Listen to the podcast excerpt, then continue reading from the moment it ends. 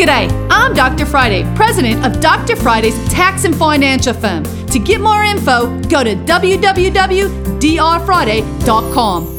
This is a one minute moment medical expense deduction. Guys, this is a hard one. It's not hard to do, but you have to first exceed 7.5 of your adjusted gross income.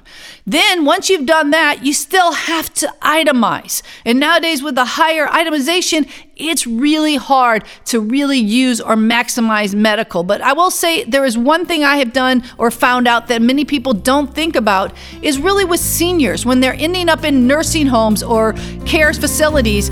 That is mostly a chunk of that is considered medical as a way of maybe taking it off on their taxes to help you reduce their tax liabilities.